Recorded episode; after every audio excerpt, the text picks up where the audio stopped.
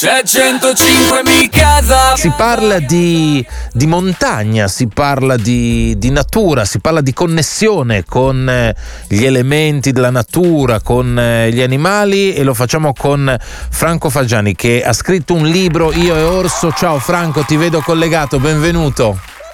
Ciao, ciao.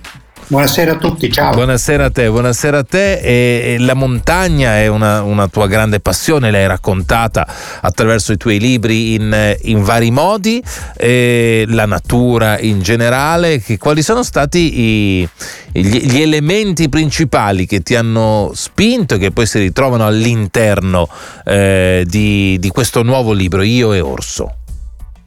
Sì, è uno ovviamente dei miei ambienti preferiti, tutti i libri che ho scritto sono ambientati nella natura e quindi perché no, anzi soprattutto quello riservato ai bambini non poteva essere raccontato che, che non in mezzo a un bosco.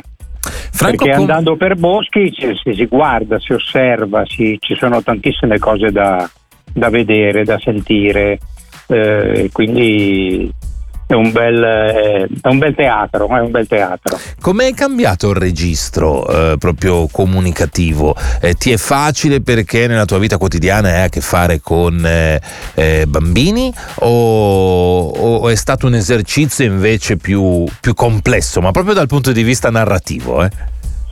No, è stato un esercizio abbastanza complesso, mm, fino a un certo punto però, perché io ho sempre scritto romanzi, libri per adulti, ma che po- possono essere, legge- essere, letti anche dai bambini. E questa volta ho scritto un libro per bambini che può benissimo essere letto anche, anche dagli adulti. E il linguaggio non è cambiato, eh, l'ho ovviamente dovuto un po' adeguare all'età dei due protagonisti, perché uno ha 8 anni, l'altro ne ha 11 e usano un linguaggio insomma, leggermente diverso tra di loro. Cosa È un esercizio abbastanza difficile. Cosa fanno questi due protagonisti all'interno del, del libro? Uno, Matteo, che è il bambino narrante, è appunto il bambino di 8 anni che in seguito a un piccolo infortunio acquisisce la straordinaria capacità di parlare, eh, di entrare in contatto e di parlarci proprio come fossimo noi in questo momento con gli alberi e con gli animali eh, del bosco che incontra ovviamente. E lui grazie a questo piccolo infortunio o per colpa di questo infortunio non si può muovere tanto perché ha una gamba ingessata e viene trasportato in spalla dal suo amico Matteo che è grande e grosso come un orso. E da qui appunto il titolo Io e Orso, ah, okay. se lo carica in spalla in una specie di zainetto che si è costruito e vanno in giro appunto per i boschi e lui parla e questi boschi e queste piante e questi animali del bosco gli raccontano le loro storie. Eh, senti Franco, tutte le mm, manifestazioni creative, no? siano esse eh, dei libri, delle canzoni, delle opere teatrali, no? eh, hanno poi chiaramente un, un, loro sviluppo, però partono da un'idea. No? E qui mi sembra di capire che l'idea sia eh, l'escamotage dell'infortunio che dona un, un superpotere. No? Un superpotere eh, esatto. Quando ti è venuta questa idea e da quanto stava lì? Ma l'idea mi è venuta al momento, devo dire, nel progettare questo libro. Ogni libro, insomma, prima di essere avviato ha bisogno di una struttura architettonica, no? di una progettazione, cosa fa Tizio, cosa fa Caio, ma dove, dovevo trovare qualcosa di diverso rispetto ai tantissimi altri libri che sono stati scritti eh, sull'argomento. E quindi eh, come fare sì che questo personaggio, questo giovane personaggio riesca a parlare eh, con gli animali del bosco e con questo, con questo, sistema, un piccolo colpo in testa, un po' picchiatello come del resto lo sono io, tutti gli autori che scrivono libri per bambini sono un po' picchiatelli e quindi mi sembrava il modo giusto. La cosa mm, secondo me interessante di questo colloquio è che tra bambino e elementi della natura è che quello che loro raccontano in maniera, se vogliamo, favolistica, nella realtà succede realmente. Quindi eh, se la pianta ospita un'altra pianta tra i suoi rami, eh, io le ho viste queste piante che ospitano le altre piante. Nella foresta di Tarvisio c'è un acero di 200 anni e all'intrico dei suoi rami si è depositata nel tempo terra, semi, piume, acqua e all'intrico di questi rami sull'acero a 6 metri d'altezza crescono un pino e un faggio. Ah, okay. Che sembra una cosa curiosa, però sì, certo. nei boschi si vede un sacco questa cosa qui.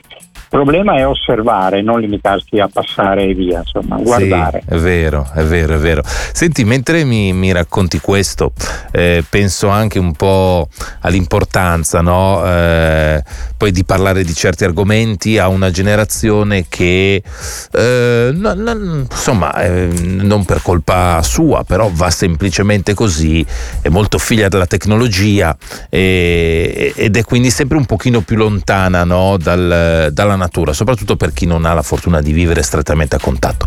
E ci pensi ogni tanto a quanto le nuove generazioni siano eh, un po' più distanti e, e, quindi anche a quanto, quanto scambio in meno abbiano no? eh, rispetto a quello che si è vissuto in passato, per esempio. Sì, sì, assolutamente così. Le, le generazioni, soprattutto quelle nuove generazioni, soprattutto quelle che vivono in città, in pianura, che non hanno un bosco intorno, che non hanno una montagna, che non hanno neanche dei nonni che gli raccontano un po' le vecchie usanze, le tradizioni, eh, tutto quello che succede in una vita diversa da quella della città, insomma, hanno, hanno, non hanno dei bei ricordi, non hanno delle cose da raccontare, quindi ci vuole qualcuno insomma, che in qualche modo, in qualche modo gliele racconti. E gliele racconti in maniera più reale e più semplice possibile. Io ho cercato anche di, di fare in modo che, di, di, parlare con alberi e animali che non c'è bisogno di andare nella foresta amazzonica, basta anche andare nel parco cittadino.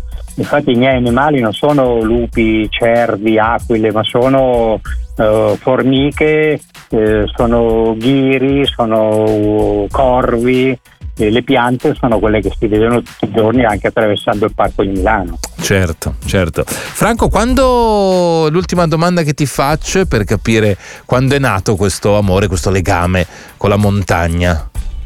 Beh, è nato tantissimi anni fa eh, per, diciamo, per una pura combinazione. Io sono nato a Roma, ho vissuto a Roma fino ai miei 14 anni la montagna più alta che avevo mai visto prima di allora era la cupola di San Pietro. Okay. Eh, poi venendo a Milano, venendo a nord, la prima persona, mio coetaneo 14enne che ho conosciuto, era un ragazzino che andava a fare le scalate in Grigna, che sono le Dolomiti dei milanesi, qui sì. a 50 km da noi. E quindi un giorno l'ho accompagnato, ma così perché non aveva nient'altro da fare, null'altro da fare, lui doveva salire una piccola parete insieme a un altro suo amico, all'ultimo secondo questo suo amico si è, non si è sentito tanto bene e lui mi ha guardato e ha detto vuoi salire tu?